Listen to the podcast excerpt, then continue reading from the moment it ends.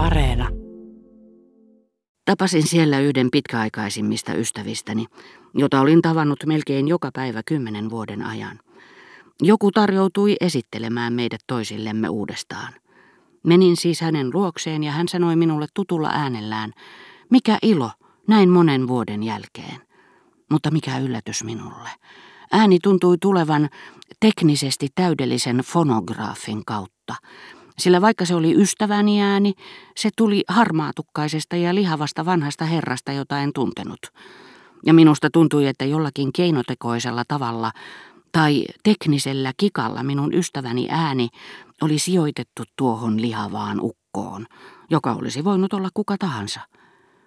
Silti minä tiesin, että siinä oli ystäväni, sillä tuttava, joka oli esitellyt meidät näin pitkän ajan jälkeen, ei ollut mikään vitsailija.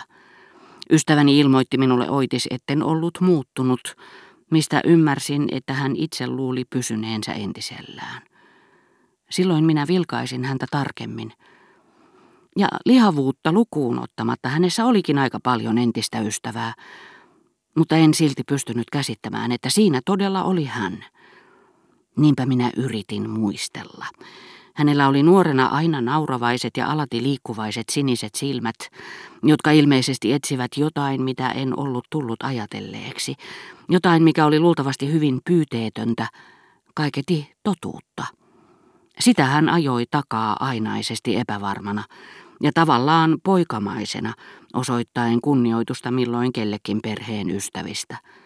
Nyt hänestä oli tullut vaikutusvaltainen, pätevä, despoottinen poliitikko. Hänen silmänsä, jotka muuten eivät olleet löytäneet etsimäänsä, olivat pysähtyneet, mikä teki katseesta pistävän, kuin se olisi tullut kurtistuneen kulmakarvan alta. Entinen iloinen, avoin ja viaton ilme oli muuttunut viekkaaksi ja teeskenteleväksi. Hän näytti minusta kerta kaikkiaan joltain toiselta ihmiseltä, mutta sitten yhtäkkiä hän vastasi johonkin, mitä sanoin naurullaan, entisellä hurjalla naurullaan, sillä joka sopi yhteen alati liikkuvan iloisen katseen kanssa. Musiikin tuntijoiden mielestä Zetan musiikki Xn orkestroimana muuttuu täysin toisenlaiseksi.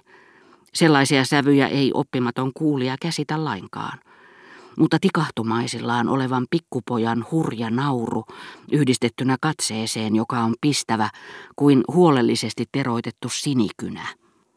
Se oli totisesti jotakin enemmän kuin pelkkä orkestroinnin ero. Nauru lakkasi, ja minä olisin mielelläni tunnistanut ystäväni.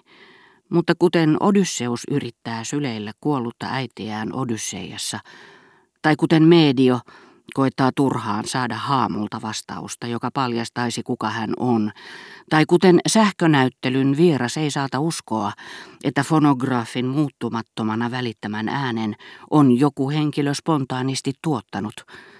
Minä lakkasin yrittämästä tunnistaa ystävääni. On tosin otettava huomioon, että aika itse saattaa joidenkin ihmisten kohdalla kulkea nopeammin tai hitaammin. Nelisen viitisen vuotta sitten tapasin kadulla sattumalta varakreivitär de Saint-Fiacren, Germantien ystävättären Minian. Hänen veistokselliset piirteensä tuntuivat takaavan hänelle ikuisen nuoruuden. Ja nuori hän silloin vielä olikin, mutta nyt en pystynyt hymyistä ja tervehdyksistä huolimatta tunnistamaan häntä rouvassa, joka näytti niin riutuneelta, ettei kasvon piirteitä enää käynyt ennallistaminen. Hän oli näet jo kolmen vuoden ajan käyttänyt kokaiinia ja muita huumausaineita. Hänen silmiensä alla oli syvät mustat renkaat ja hänen katseensa oli melkein vauhko. Hänen suunsa oli vääntynyt omituiseen irveeseen. Hän oli kuulemma noussut näitä iltapäiväkutsuja varten maattuaan sitä ennen kuukausi kaupalla vuoteessaan tai seslongillaan. Ajalla on tällaisia erikoispikajunia, jotka kuljettavat nopeasti ennenaikaiseen vanhuuteen. Mutta viereisillä raiteilla kulkee paluujunia, jotka ovat melkein yhtä nopeita. Luulin herra de Courgivuota hänen pojakseen, sillä hän näytti nuoremmalta. Hän oli varmasti yli viidenkymmenen, mutta vaikutti nuoremmalta kuin kolmekymmenvuotiaana. Hän oli löytänyt etevän lääkärin, lopettanut alkoholin ja suolan käytön ja palannut kolmiin kymmeniin, Ja sinä nimenomaisena päivänä hän näytti hädintuskin senkään ikäiseltä, sillä hän oli juuri samana aamuna leikkauttanut hiuksensa. Erästä toista minä taas en tunnistanut, vaikka kuulin hänen nimensä ilmoitettavan, ja niinpä minä luulin häntä vain joksikuksi saman nimiseksi henkilöksi, sillä hänessä ei ollut mitään yhteistä muinoin tuntemani miehen kanssa, jonka olin sentään tavannut uudestaan muutama vuosi sitten. Hän se kuitenkin oli, vaikka valkotukkaisena ja lihoneena, mutta hän oli ajanut pois viiksensä, mikä riitti viemään häneltä persoonallisuuden. Outoa kyllä, vanhenemisilmiö tuntui muunnelmissaan ottavan huomioon tiettyjä yhteiskunnallisia käytäntöjä. Eräät aatelismiehet olivat aina kulkeneet yksinkertaisissa alpakkapuvuissa ja käyttäneet vanhoja olkihattuja, joita pikkuporvarit eivät suin surmin olisi panneet päähänsä. Nämä aristokraatit olivat vanhentuneet samalla tavalla kuin puutarhurit ja maanviljelijät, joiden parissa he olivat elämänsä viettäneetkin.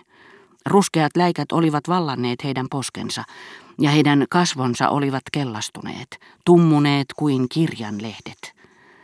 Ja minä ajattelin myös kaikkia niitä, jotka eivät olleet paikalla, koska eivät pystyneet tulemaan, ja joiden puolesta heidän sihteerinsä koettaen luoda harhakuvaa siitä, että he elivät, olivat lähettäneet esteellisyyden ilmoitukseksi sähkeen, jollaisia vähän väliä tuotiin ruhtinattarelle.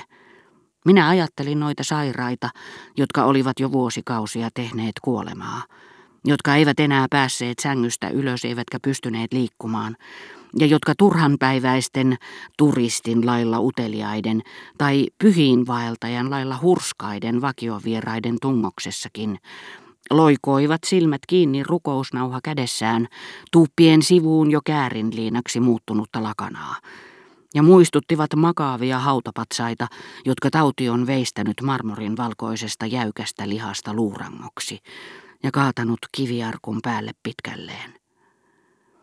Naiset koettivat parhaansa mukaan pitää kiinni siitä, mikä oli ollut yksilöllisintä heidän viehätysvoimassaan, mutta usein heidän kasvojensa uusi aines ei enää soveltunut siihen – Kauhuissaan joutui ajattelemaan, miten pitkiä aikakausia oli täytynyt kulua ennen kuin tuollainen mullistus kasvojen geologiassa oli saattanut tapahtua.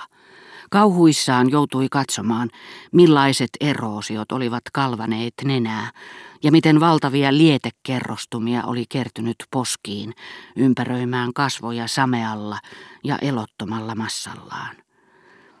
Eräät naiset olivat tietenkin helposti tunnistettavissa, sillä heidän kasvonsa olivat pysyneet melkein entisellään. Mutta he olivat vain sonnustautuneet vuoden aikaan sopivasti harmaisiin hiuksiin, jotka olivat heidän syyskoristeensa.